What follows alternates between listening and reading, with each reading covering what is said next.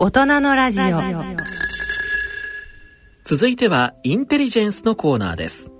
このコーナーではインテリジェンスをテーマに近未来の社会を読み解くヒントなどお話しいただいております。今回のゲストは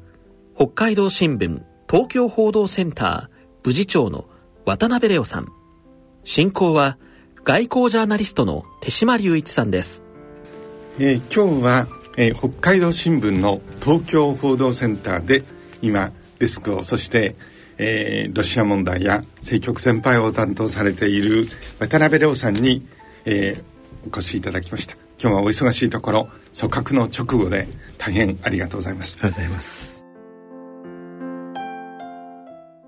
渡辺亮さん1972年東京生まれ。同志社大学卒業後、96年、北海道新聞社に入社されます。東京政経部、モスクワ支局長などを経て、現在、北海道新聞東京報道センター部次長に就任されておられます。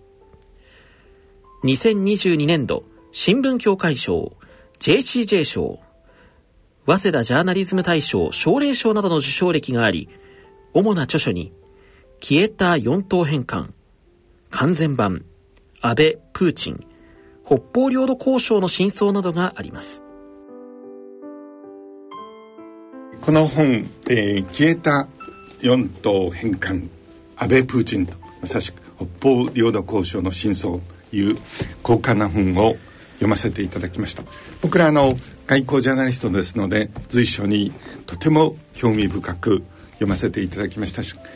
特に私どもあのジャーナリストはえ現在進行形のことや明日のことは熱心に報道するんですけどそれが一回、えー、過ぎてしまうとその検証を怠るということがしばしばありますのでこのような形で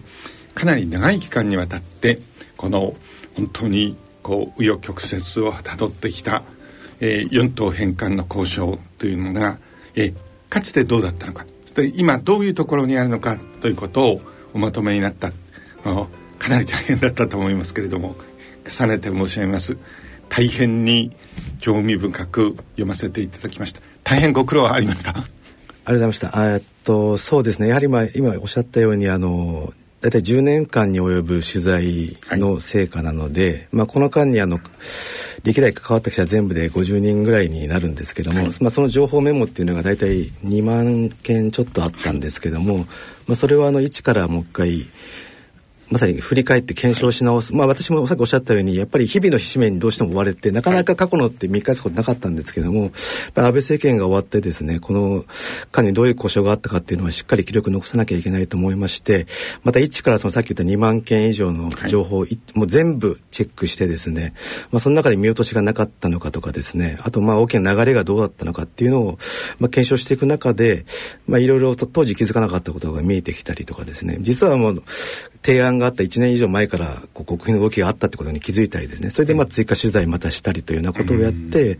その結果であの最終的にこういう連載で、まあ、本紙面でいうと125回連載をしてるんですけれども、まあ、それがまあ去年あの賞をいただいたりしてですね、あとまあ安倍総理亡くなる前にですね、えー、40分間ぐらいあのインタビューも単独でしまして、まあ、その辺も含めて、えー、この記録としてまとめました。なるほど。いい2万の情報メモつまり夜回りをかけたりなんかする時に僕らもかつて書いたことがありますけれども貴重な情報を。それその時にはデスクの目に留まらなかったりあまりにも進んだもっと言うとあまりにも確信に触れる情報だったためにこう闇に埋もれていくっていうようなことはあるんですけど今から考えてみるとそれが非常に重要だったということがありますからその点でも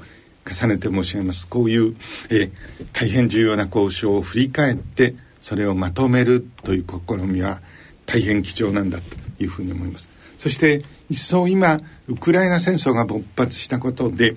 日露関係というのはまさしく戦後最悪というふうに言っていいんだと思います。したがって日露関係の現状はと言われるとその最大の懸案である北方領土交渉も全く暗礁に乗り上げていますのでその点でシンボリックに言えば今北方の4島というのは、まあ、国後エトロフほぼ前あのシコタヌということになりますけれどもそれらの島々は、えー、日本が講和条約で戦後独立を果たして以来最も遠くに霞んでいるというふうに言っていいんだと思いますけれども、ね、これはおっしゃる通りと思います。同意していただけますでしょうか、はい、はい、ただあの状況が悪ければ悪いほど実は事態をやがて将来にわたって打開する気がその中に潜んでいる。とそういうあの執筆の動機がこの中にもあったしそのことも田辺さんも触れてらっしゃるんだと思います。僕はあの、えー、2度にわたるワシントン特派員の中間にドイツに、えー、特派員として在勤をしていたことがあってあの戦後まあ最大級の、えー、アデナウアー以来の申し上げていいと思うんですがヘルムト・コールという、えー、巨漢の最初を担当したことがあるんですけれどもこのヘルムト・コールという人は一見見ると棒用としてっていうとえあの褒め言葉に過ぎるかもしれないと。どっちかというとそう見に違というタイプの人なんですけれども実は実態は全然違っていてあの東西ドイツの統一っていうのはおそらく彼の最小としての悲願であったわけですけれどもそれに向けて最も状況が厳しい時にこそ営々として準備をしインテリジェンスを集め、人脈を集めていていざつまりベルリンの壁が落ちかけようというところにそれが全部カードとして生きていくというような、その後を私ども見たことがあるという点にもありますので状況は今悪いんですけれどもえ渡辺さんたちの仕事がそしてメディアの役割が政治の役割がえー、だいぶ高まってきているように思います。この点で今状況が悪いし北方領土交渉の記事ってほとんどあの大きくは使われませんでしたね。しかし重要だというふうに僕は思うんですけれどもその点についてはまずどうでしょう？いやもう本当におっしゃる通りで今やはりあの、まあ、ロシアに対してこうウクライナ侵攻を続けている間ですね政府として厳しく当たるっていうのはまあ仕方ないとは思うんですけれども一方でも今ちょっとこう政界も含めてですねもうロシアなんか相手しなくていいとあんなならず者国家ですね、はいはい、もう対話もしなくていいんだぐらいの雰囲気がやっぱり出てきたりそういう中でだからこうロシアとどういうふうに今後の向き合っていくのかというですね、まあ、やっぱり隣国ですしロシアロシアっていうのはですね、まあ、エネルギー面もあるし、安全保障面でもやっぱり日本にとって非常に大事な国だと思うんですけれども今どうもやっぱりその辺の意識が薄れてどんどんこの人脈も薄れていっていてですね、えー、じゃあ今後もしこの戦争終わった後にですねじゃあどういうふうにロシアにじゃあ、えー、対話を再開してですねやっていくのかっていうこともなんか見えなくなっている。でいやもし再開しようとしてもですねそれやれる人がいなくなっているような状況なんじゃないかという危機感があります、まあ、そういう中でやはりあの、まあ、北海道はまあ隣接地域でもあって、まあ、今でもいろんな問題が隣接してだけにですね起きているそういうことも知ってほしいという思いもありますし、まあ、その辺も含めてこの本をですねやっぱり書かなきゃいけないっていうふうに思った、まあ、動機の大きな部分にあります。なるほど。よくわかりました。さていよいよ中身に入っていきたいと思うんですが「消えた四島返還」というタイトルなんですけれども、えまずこれから取り上げてみたいというふうに思うんですけれどもそれに先立って私はどさんこですし、えー、北方四島が歴史的な経緯からも国際法の立場からも日本固有の領土であるという立場はいささかも変えておりませんし一度もそのノリを超えるようなあの言説を唱えたことがありません。その一方でですねそういう原則的などうあるべきなのかどうであるのかということを超えて私は同時に国際政局をずっと追いかけている日常関係を追いかけている外交ジャーナリストとして申し上げればそのそもそも四島返還というタイトルがありますけれども現実的な外交のですね霊理な選択肢として四島返還というのは戦後の歴史をずっと通じて果たして本当にあの外交交渉のテーブルに乗っていたのかという大問題がありますよね。それを、えー、お前は、えー、あの外交の分野を一貫して追いかけてきたジャーナリストとして正直に、えー、あの日本外交にとって四島返還というのが現実的な選択肢であり得たことがあるのかというふうに捉え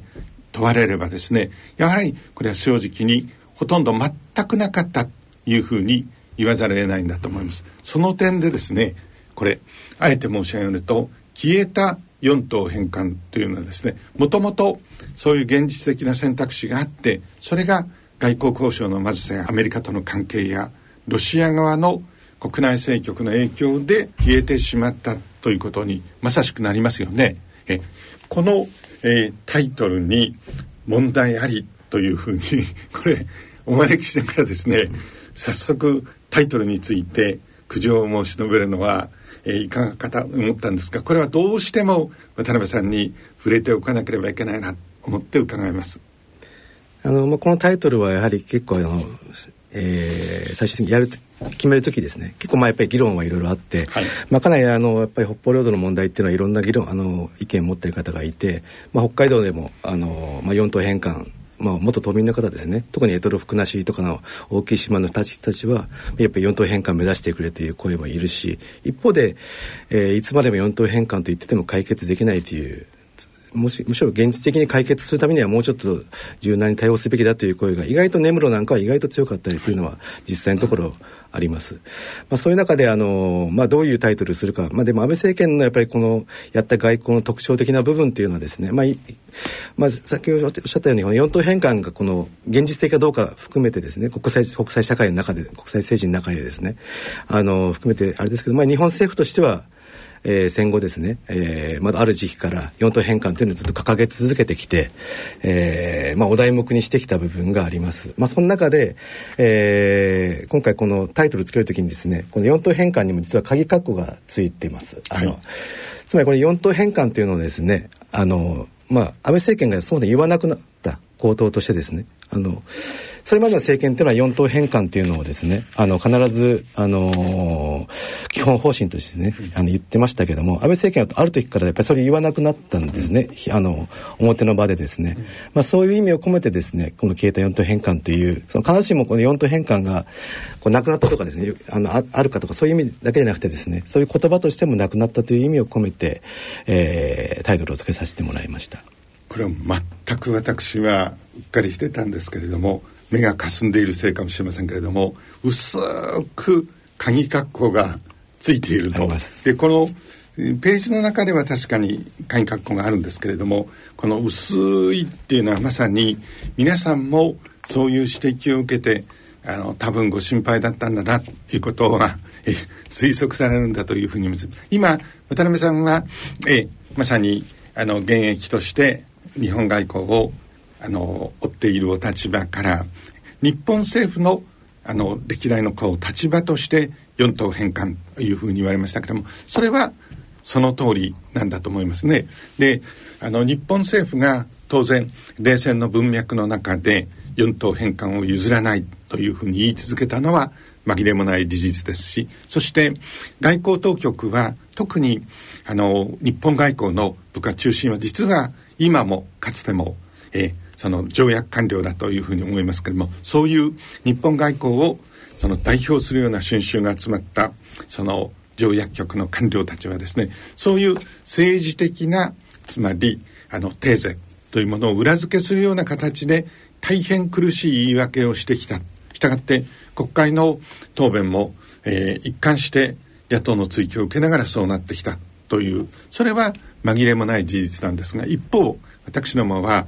日本の立場も少し離れてこう地球儀を俯瞰するようにまさしくその北方四島の見た時に戦後日本外交であの国際政治の文脈の中で四島返還というのがですね現実的なタイトルで現実的な選択肢であり得たことってのは実はないというふうに私一貫して思っているですね。したがって、えー、ないものが消えたというようなそれは僕は何を申し上げているかというと私自身もかつては大きなメディアに所属をしておりましたし北海道新聞の方々もそうなんですがこれ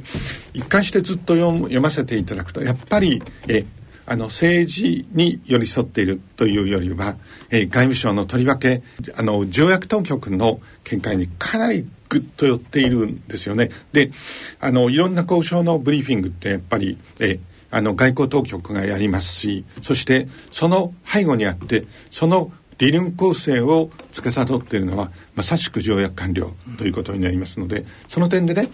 条約官僚の人たちはこれ大変公正に書かれているというふうに読むに違いないんですけれどもあのそこのところは大変大きな問題として指摘をしておきたいと思います、うん、そして2018年の11月シンガポールで大変重要な安倍プーチン会談が行われると。このところでえその、えー、2島返還もっと言うとまず2島を日本の方に取り戻す。これ取り戻す形は様々あるんですけれどもそしてまあ国後島路は彼方に見えますけれどもそれはまああの今後の交渉になぜならば、えー、北方四島にかつてお住まいになっている方々はですね、えー、あの自分の父祖の地である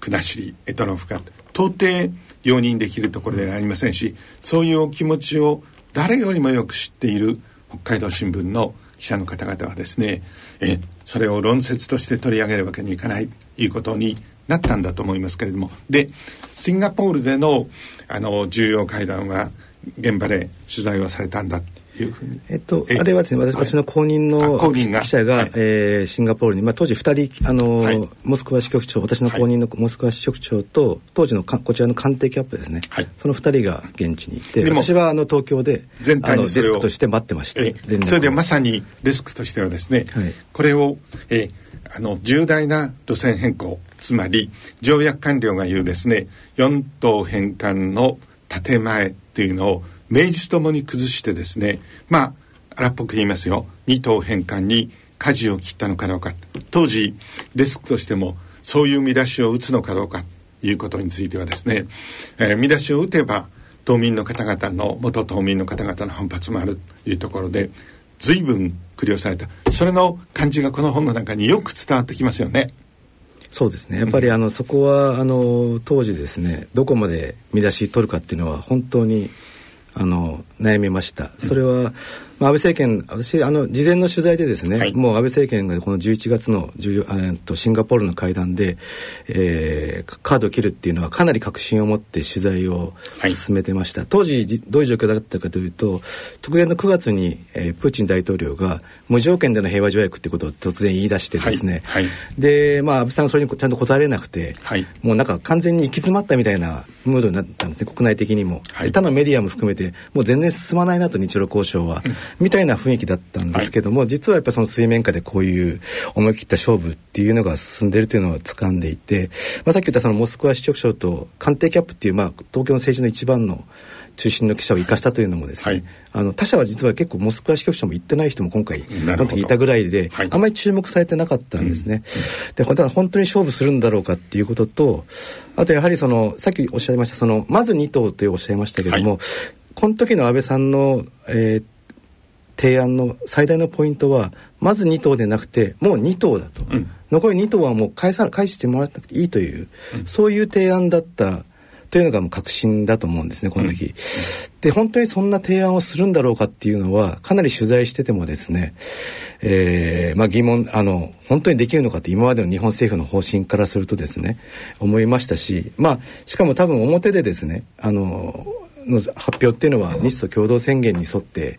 えー、交渉を加速するというだけだったのでそれがじゃあ本当に2党残りを諦めたというふうに言えるのかどうなのかですね。そこのどこまで踏み込むかっていうのが、えー、非常に、えー、悩みました。で各紙はですねあの時やっぱり2党先行返還というふうにそれはまずということですよね。まずですね。だから、はい、要するに4党諦めてないっていうふうにほぼ、えー、大半のあのメディアがそういうふうに書いてました、はい、でうちはやっぱり踏み込んで残り2党これ諦めた可能性があるっていうことをですね、かなり当日の紙面から踏み込んで書きました。ただやっぱり大きな見出しはどうなったんですか？大きな見出しはでもですねやはりあのそこまでできなくて、うん、もう日ソ共同宣言を基礎に交渉加速という交渉という本当に合意っていうのを趣味出しにしてエトロフクなし断念もっていう見出しを左に取りました。それは、表で言ってないので、うん、もしかしてこれ安倍政権この時に2党に舵切ったけども、うん、表に言わないまままた戻すかもしれないとかですね、うん、そういう場合にやはりなかなかこう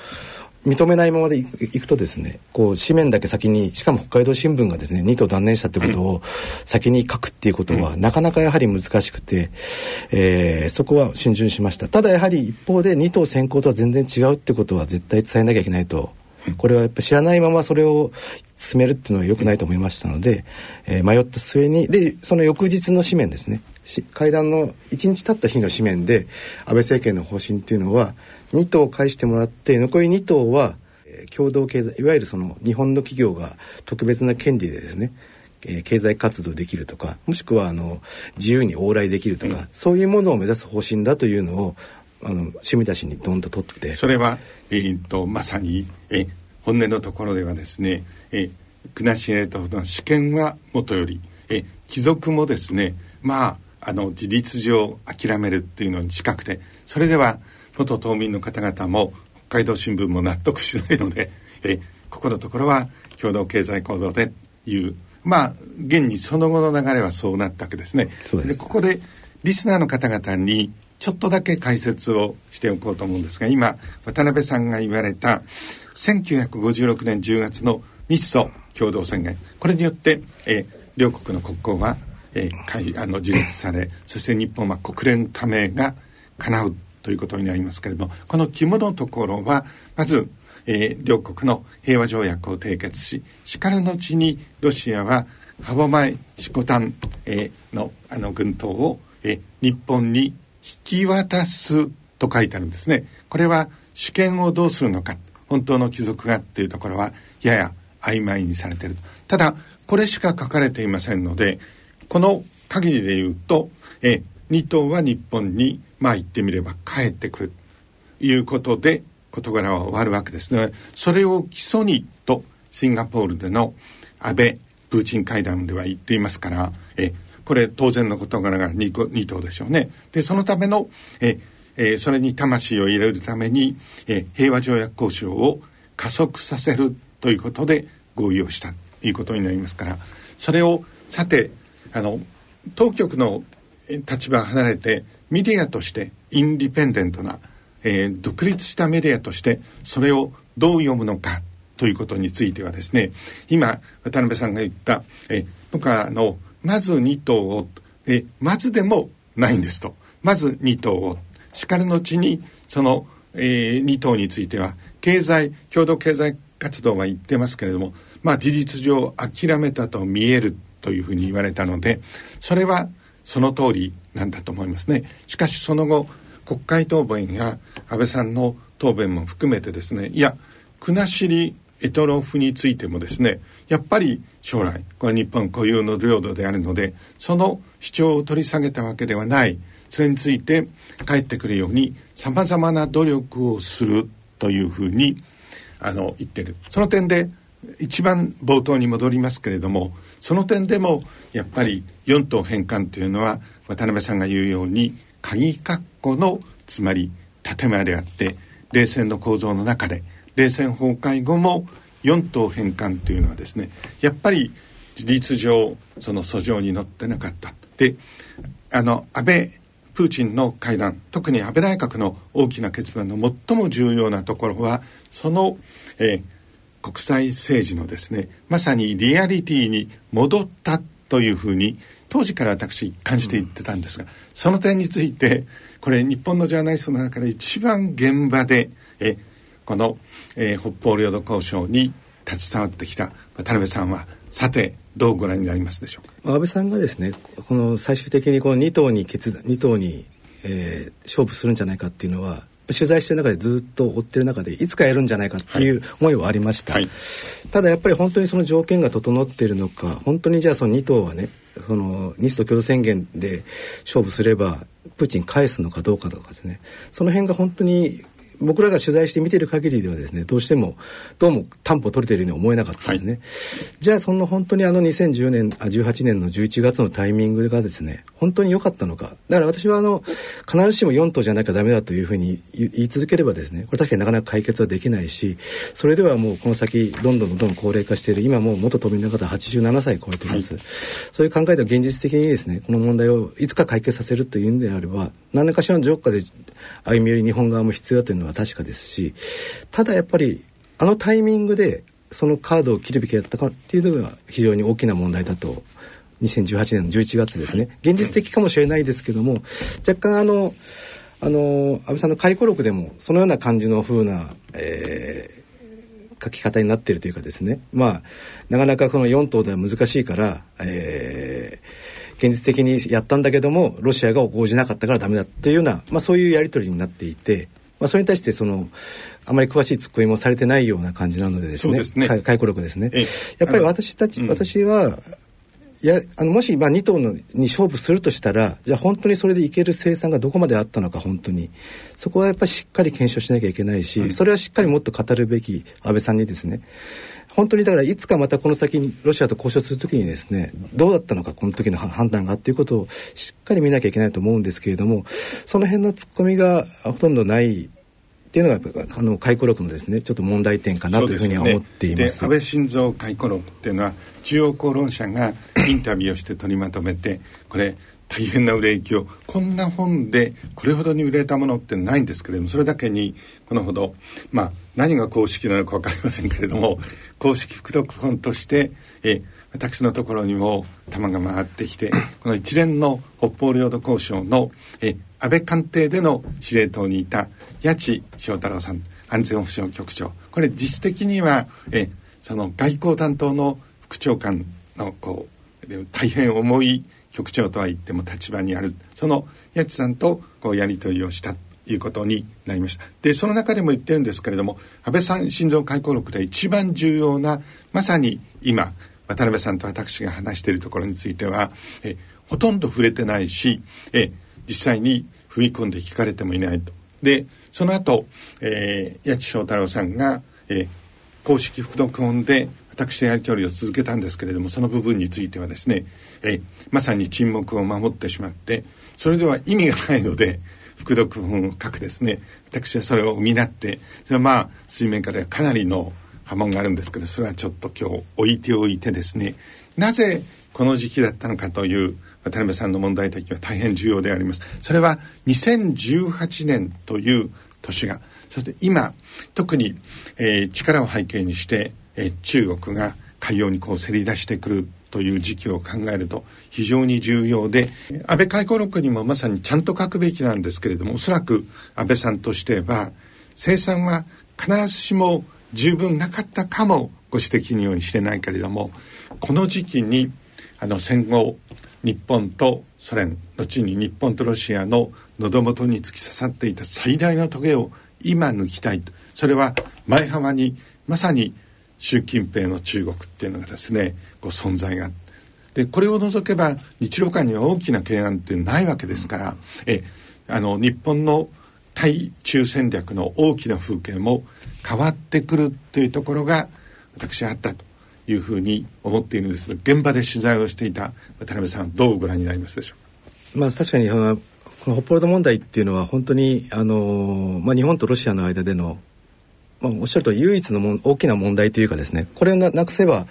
日本とロシアってのは意外とやっぱりいろんなエネルギーをですね例えば、えー、足りない日本に供給できる国であったりですね、えー、いろんな部分でこう、えー、補い合える部分があるし可能性はかなりあると思います。ただやっぱりこの北方領土問題まああと抑留の問題っていうのもありますけれどもこういったやっぱりえー、人の意識に残る問題がですねずっと残っていてこれがやっぱり両国関係に阻害してきた部分っていうのはかなりありますのでやはりこの問題をですね、まあ、よく多くの人はあの北方領土問題遠い存在でですねあまり解決してもじゃあなんだっていう人はかなり多いと思いますけどもやはりこれを解決することが、まあ、今後の、まあ、アジアでのですねあの北東アジアでの安定考えた上でもやっぱロシアとの、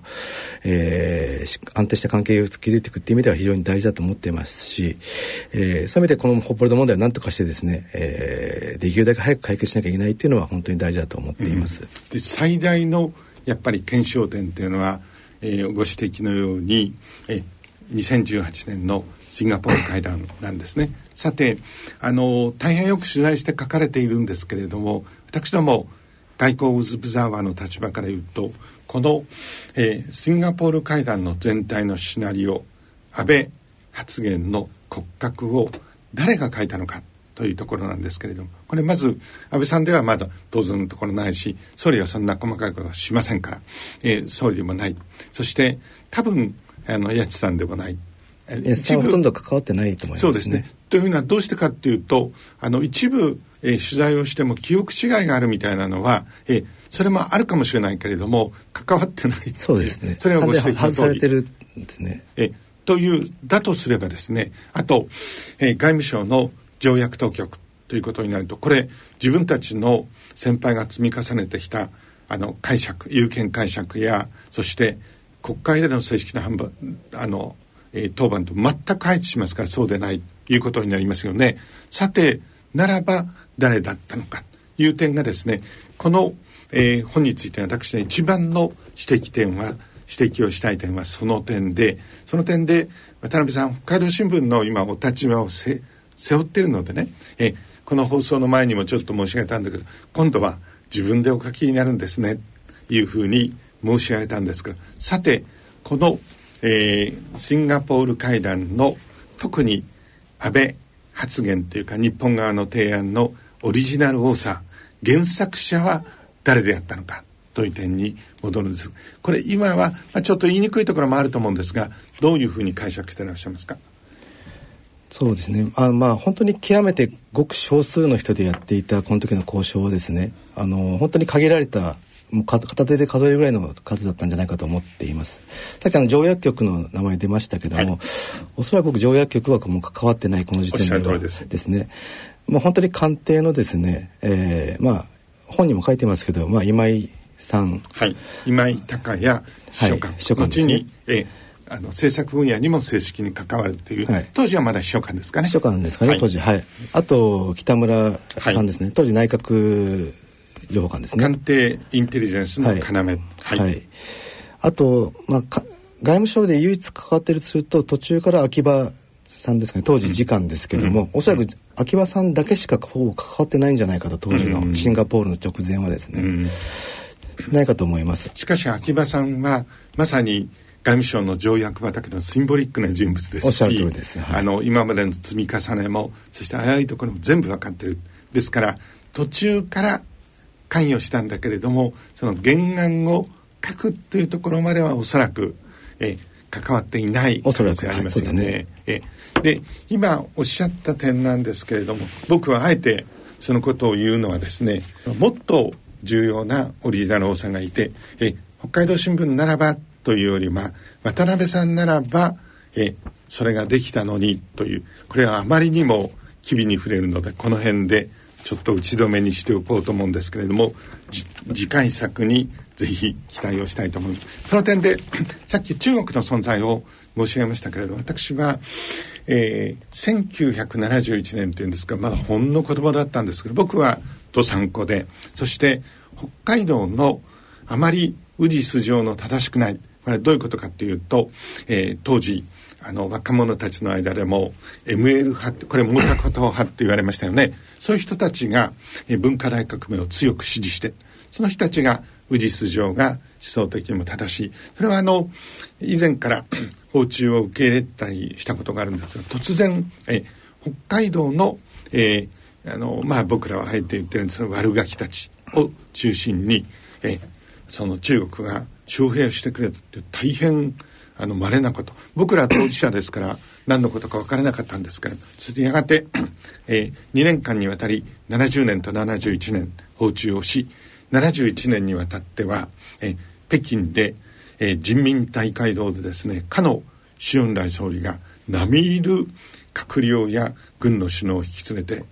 あの登場する。そこで国際条理から、えー、姿を消して後に1ヶ月経って臨氷事件ということになるんですけれどもしたがってその時の一連の集団集音大発言っていうのは国際社会に向けられた最後のメッセージだったんですね。でもちろん僕ら北海道からっていうことも知っていましたしその時に周恩来総理は類似にわたって北方領土は4トンは日本固有の領土だというふうに言い続けていたんですね。これは私自らも歴史のウィッテス承認として申し上げるんですけれどもその後今習近平政権は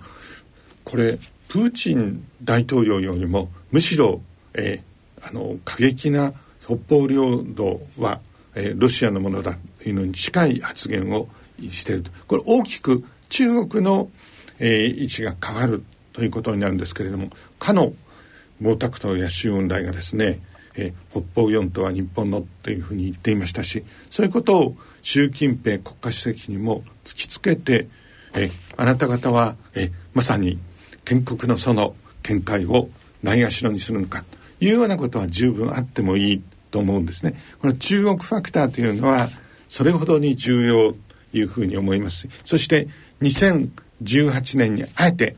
必ずしも生産がない中でこれ渡辺さんが言われる通りですけれども踏み込んだ一つの背景であったように思いますが。あのまあ、中国がその北方領土についてですね、うん、あの日本の立場を支持したっていうのは、まあ、さっきおっしゃったその70年代の頃、はい、まあいわゆるそのソ連との関係があんまり良くなかった頃だと思います。はい、ただその後やっぱりあの中国の立場っていうのはだんずっと変わってきて、まあ、変わってきたというかですねその特に90年代になってロシアとの関係をずっと関係改善していく中でこの北方領土の問題っていうのは全く表で言わなくなりました。はい、まあ、それはやっぱりロシアに対ロシアっていうの関係を意識したと思うんですけども、まあ、基本的にはずっとそういうあの表で明らかにロシアこの北方領土問題で、えー、日本寄りの立場も言わないしロシア寄りも言わないっていうのがまあ基本的な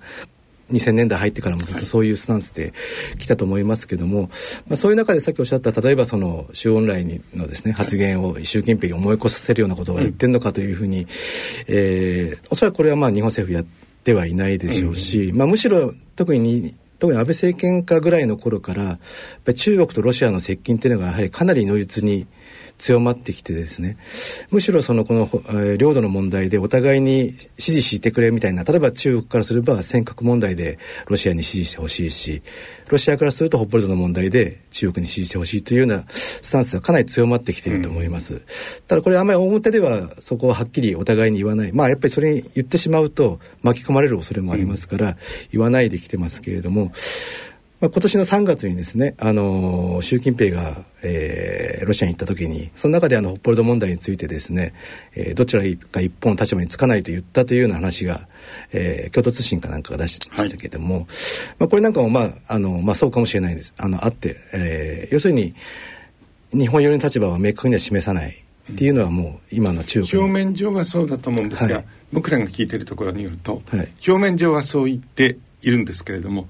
さまざまなルートで、そして折に触れてもうあの周恩来そして毛沢東見解と真っ向反するようなそうですね。潮流はそうですよね、えー、ここのそれはもうまさに特にこの侵攻以降ですねその傾向っていうのがすごく強くなってきていてだから2022年の夏頃からですねあの外務省の報中国の外務省の報道官なんかの確か記者会見でもえー、この北方領土の問題で確か対戦の結果みたいなことを言い出してですね、はい、これってこの言い回しってロシアの言い分なんですよね、はい、今まではそういうこともあんまり言ってなかったんだけれどもそういうことを結構表の場で言い出してだからその中国メディアにもそういう見解を伝えるように指示が下りてみたいな話も聞いたことがあります。確かに実際どんどんそういうふうに今、えー、この歴史問題で、えー、歩み寄る部分がついふ、えー、強まってるっていうのはあの見てますし、まあ、さらにあのかなり軍事的な動きでも、えー、一緒にパトロールしたりですね、はい、そういう中であの特にあの注目しているのは今年ですねロシアがあの9月3日を対日戦勝日というのに戻しました、はい、これあのまああの対日本の牽制の狙いがすごくあると思いますけども、もう一つの大きなあれとしてですねやっぱりあのこの9月3日というのは中国の抗日戦勝記念日と同じなんですね、はい、はい、これと合わせるってことがですね、はい、今のこの中国の連携の中で一つの意味合いを持っていてしかもそのそれが対戦の結果の時とすごく結びついてですね。で今の岸田政権というのはまた軍備を拡大してけしからんというそういうロジックも含めて日本に対して対抗していくというあの意味合いで、えー、結びついていっているので、えー、よりやっぱりこの流れが強まっていくとですね、えー、本当に中国が明確に表の場でですね、えー、北方領土問題で支持するとか、まあ、そこまでいかなくても例えばですねあのロシアとの軍事訓演習とかで北方領土周辺の演習に参加するとかそういうこととかをしかねないかなというふうには見ています。そういう意味でなかなかこの70年代とかとですね状況ともうかなり一変してしまったというのが現状だと思います。なるほど。明快な解説をありがとうございます。2018年のシンガポール会談で、えー、実際やや楽観的に言えばですね、えー、北方四島ははるか彼方に遠ざかっていたのが少し近づき始めたというぐらいは言ってもいいんだと思うんですがしかしその後再びかなり遠くに遠ざかっていくいうことになりました。それは今渡辺さんが明確に指摘をされたように第二次世界大戦の結果として北方領土はあのロシアのものにそして広い文脈でいうと中国はそれを認め始めているということにそれ以降あの一貫してあの日露の特に領土交渉を暗転をしていくというのはこの、えー、本でもはっきりと書かれているわけですけれどもさてそれはあの暗転をしていくときに一番重要なえ出来事が一つあってそれは渡辺さんと検証しておかなければいけないんだと思います。でその、えー、対戦の結果としてというふうに言うと同時にロシア側はですねえもし北方領土がこれ2島であれ4島であれ日本の姿勢のもとに帰ってくるという時にはですねあの日米安全保障条約の定めに基づいてあの日米はあの協議をしてアメリカ軍が日本の姿勢のもとにあるんですからそこに米軍基地を作ることができるというのは原理的にはそうなんですね。で問われればそういうふうにあの言ってみれば条約の解説として日本政府は言ってるしえどういうレベルかであれロシア側には伝えていたというんですけれどもまさにそれを捉えてですねロシア側はこれということになれば特にウクライナ戦争もそうですけれどもやっぱりえ西側陣営ヨーロッパでは NATO がそして、えー、アジアの地では日米の最前線がえほんの少しでありますけども心理的には大きいですよね。ね。一歩モスクワに近づいてくると。これは断じて容認できないと。それは僕らが思って渡辺さんもそれはロシアの言い分としてはそうだろうというふうに思うんだと思うんですけどそれを捉えてそういうふうに言ってる。したがって日本の条約当局はえ条約の解釈の上では確かにそうなんだけれどもそれは日米が協議をして歯舞色丹にはですね米軍基地など、まあ、作りようもありませんし作らないんですよ。という説明は類似にわたってしていた。このところまでは私も確認をしてるんですがとあのしかし途中からですねプーチン大統領自身もそれがけしからんというようなことになってきてこれがえ日露関係が、えさらに言えば領土交渉が暗転をしていく重要なきっかけになった。まずこの点はいかがでしょうか？あのまあ、この安全保障条約の問題がこのこの平和条約の問題にとって非常に大きな問題になったっていうのはおっしゃる通りだと思います。ただいろんな段階があって多分さっき言ったそのプーチン大統領の話というのは2016年のですね訪日の直前ぐらいの話を言ってるんじゃないかと思いますけども、はい、あの時はまあいろんな背景があの、まあ、いろんなこれもわからない部分もありますけども、いろんな意図的意図的なディスインフォメーションが行われて、はいはい、えー、まあ、その背景、私があの時に想像するにですね、まあ、ロシア側でそういう情報が上がって、まあ、要するに日本が、えー、に返したらその島に基地ができるかもしれないんだけど、はいはい、日本政府の高官が言ったというような話がありましたけれども、で実際それがプーチン大統領に上がって、ペルーでの首脳会談で、プーチン大統領がそれに言及したというのはこれは間違いない事実だと思いますけれども、はい、私も実際その日本政府高官との会談のですね、はいはい、参加した人にも取材しましたけれども、やっぱりそういう発言してないっていう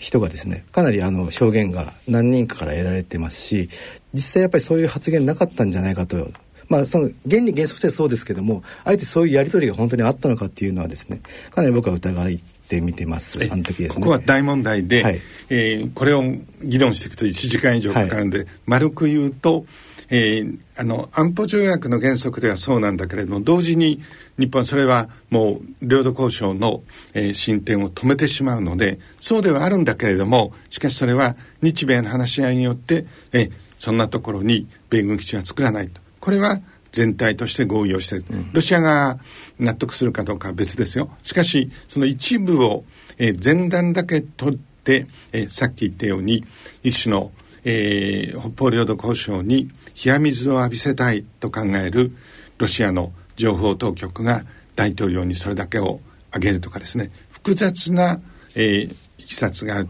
しかし結果的にはこれは北方領土交渉を止めるための手段に使われたということになりましたからそれはまさに今後再び日露交渉が始まる可能性も大いにあるわけですからその時のために全容がどうであったのか日本側の誰が関わったのかロシア側の誰がそんなことを言っているのかというところはですねまさにえこれは渡辺さんのチームのえ大変重要な仕事なんですがこれこの本も含めてですねえちょっと不十分ですよね。そうですねまあかなりうち踏み込んで書いたつもりですがまああの手島さんもあの、はい、えーその本で書いて,、ね。はい、書いてますけれども、うん、まあ、実際この発言があったプーチン大統領のその首脳会談で言われた後ですね日本政府は、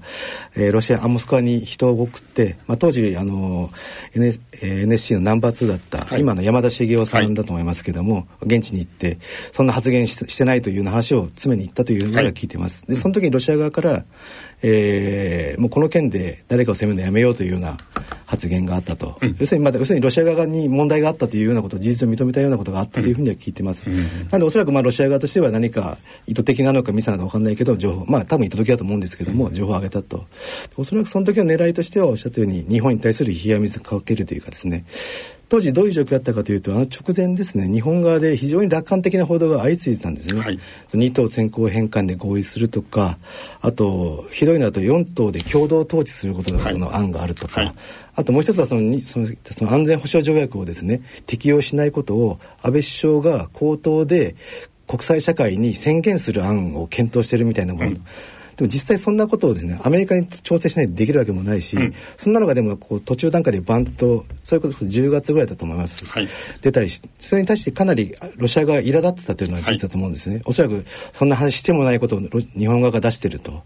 あ、それに対する、えー牽制というのもあったのかなという思ってます、うん、一方日本側の方もあれを利用した分というのはかなりあってですね、うん、当時もその共同経済活動その4党でですねやるって話がかなり行き詰まっていて成果が出ないっていうような状況になってたんですね。その中でやはりあの問題がクローズアップされてこれがあったから進まなかったっていうふうにですねかなり利用した人たちが日本側にいてすごい覚えてます。やっぱり12月の上旬ぐらいにあの話がですね、えー、広まってえー、年数でいうと？2016年のですね。2016年ですね、えー、12月の15と16にプーチン大統領来るんですけども、まあ、その10日ぐらい前にあのさっきおっしゃったその日本政府高官がそういう話をしたみたいな話があのせいで交渉がブレーキかかったみたいな話がまことしやかに結構出て、実際その首脳会談終わった後の検証記事ではそれがネックだったっていうのが、まあ、うちも実際そういうふうに当時書いた記憶があります、ただやっぱりいろいろ調べてみると実際その発言はなかったというような証言かなり出てきていて、まあ、かなり理ンフレで当時使われたという。ただ実際その後もですねずっともうやっぱりこの問題というのは表にも出てきてですね、えーまあ、ロシア側がやっぱりこの安全保障の問題っていうのをかなり高い球としてですね日本に投げかけて一方で日本側はさっきおっしゃってたようにいやこれはもう日米地域協定とかに基づいて議論するから勝手にできないんだと。だから大丈夫だっていうことを言い続けたんだけども、まあ、ロシアからすると本当かよっていうのは多分、うん。うん。そもそもアメリカと話してんのかお前らっていうのがおそらく、そういうのもあってかなり表で含めてですね日本側に言うようになってきたと思うんですね。当時やっぱり米ロ関係悪化してたのでそれを揺さぶる狙いもあったと思いますけども、まあ、そういう中でどんどんエスカレートしていってこの問題がですね、まあ、最終的に、えーまあ、解決できなかった一つの大きな障害になったというのは事実だと思います。プーチン発言の行間にもそういう感じがよくにじみ出てると思うんですね。で全体は渡辺さんが言われた通りだと思うんですがやっぱり日本のメディアとしてさらにもう一歩検証すべきは日本側の動きについても渡辺さん触れておられるんですけれどもあの単にあの対ロ交渉の文脈でだけではなくて当時の安倍官邸の複雑なやっぱり人間関係それから構想というものがこの外交交渉に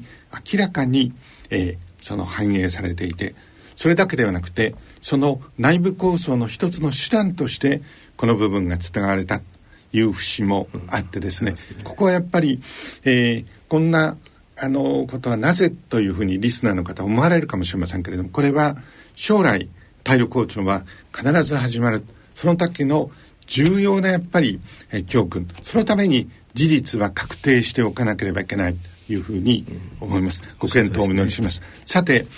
えー、最後になりますけれども今全体の対ロ交渉の、えー、北方領土交渉の事案は極めて悪いのですけれどもしかしいつまでもこんなことが続くわけはないというふうに思いますから今北方領土の現状は特に元島民の方々のお気持ちも含めてどうであるのか。北方領土で今何が起きているのかということをご紹介いただきつつ今後の北方領土交渉のですねここはもしかしたらわずかに光が見えてくるかもしれないというところを伺っておきたいと思います。えー、はい、えー、なかなか難しいあの今このやっぱり侵攻がどういうふうに終わるのかっていうのが非常にやっぱりこの先の交渉に影響しますので、はい、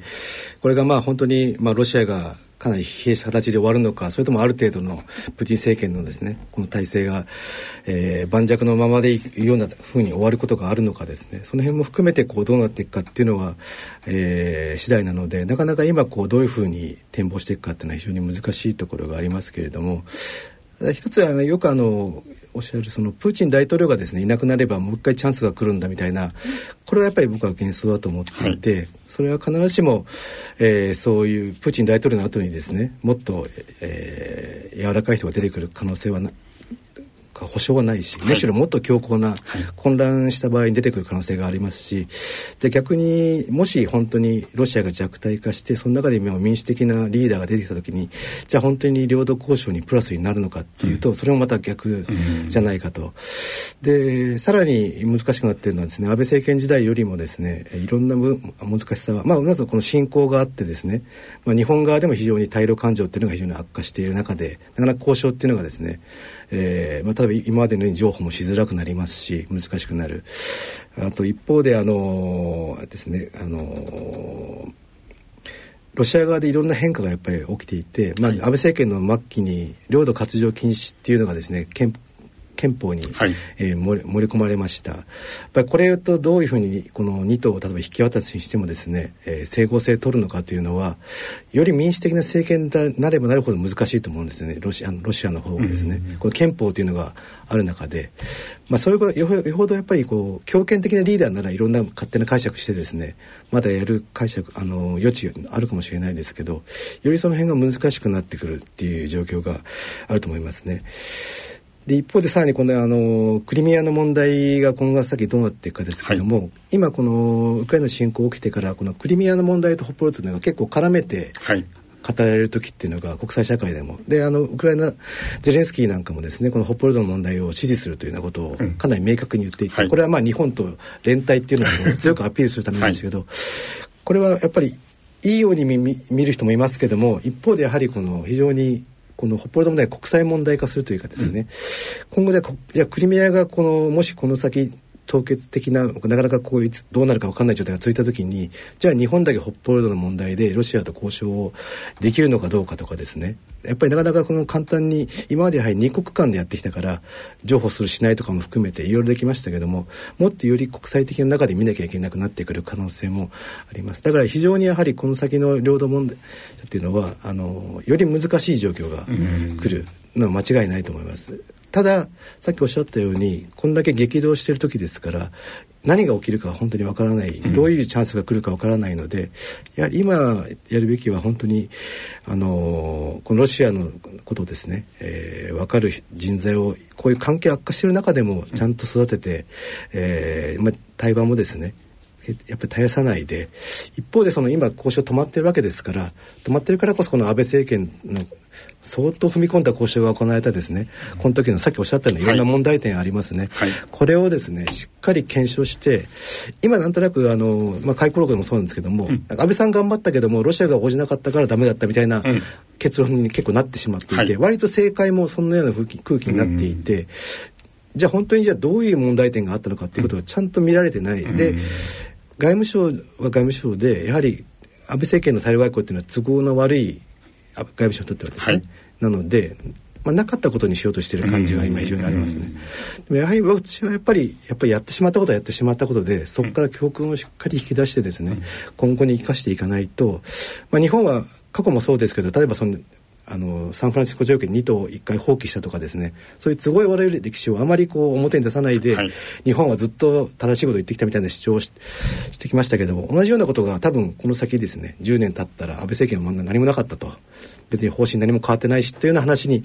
それはそれで一つのまあやり方かもしれないですけど私はそれではですねまた同じような失敗を繰り返すんではないかなと思いますし、うん、今こそ冷静に客観的に、えー、何があったのかですねこの間に、まあ、安倍さんも亡くなってしまいましたから、ま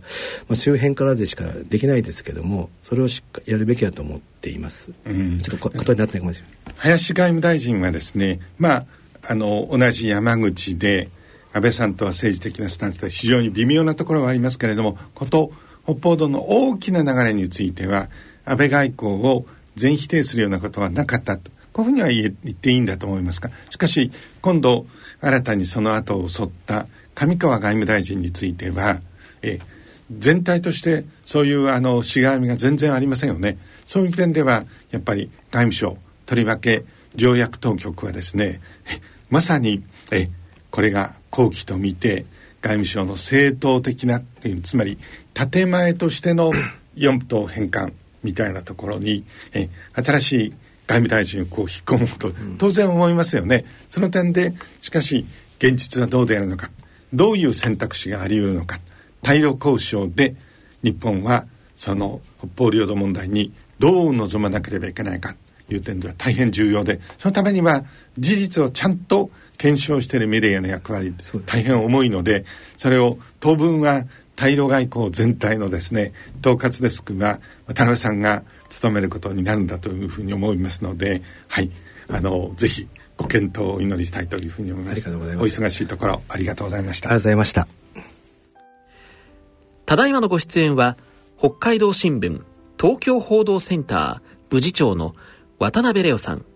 進行は手島隆一さんでした番組では本日のゲスト、渡辺レオさんの著書、消えた四島返還完全版、安倍プーチン北方領土交渉の真相を抽選でプレゼントいたします。プレゼントご希望の方は番組ホームページにあるプレゼント欄からご応募ください。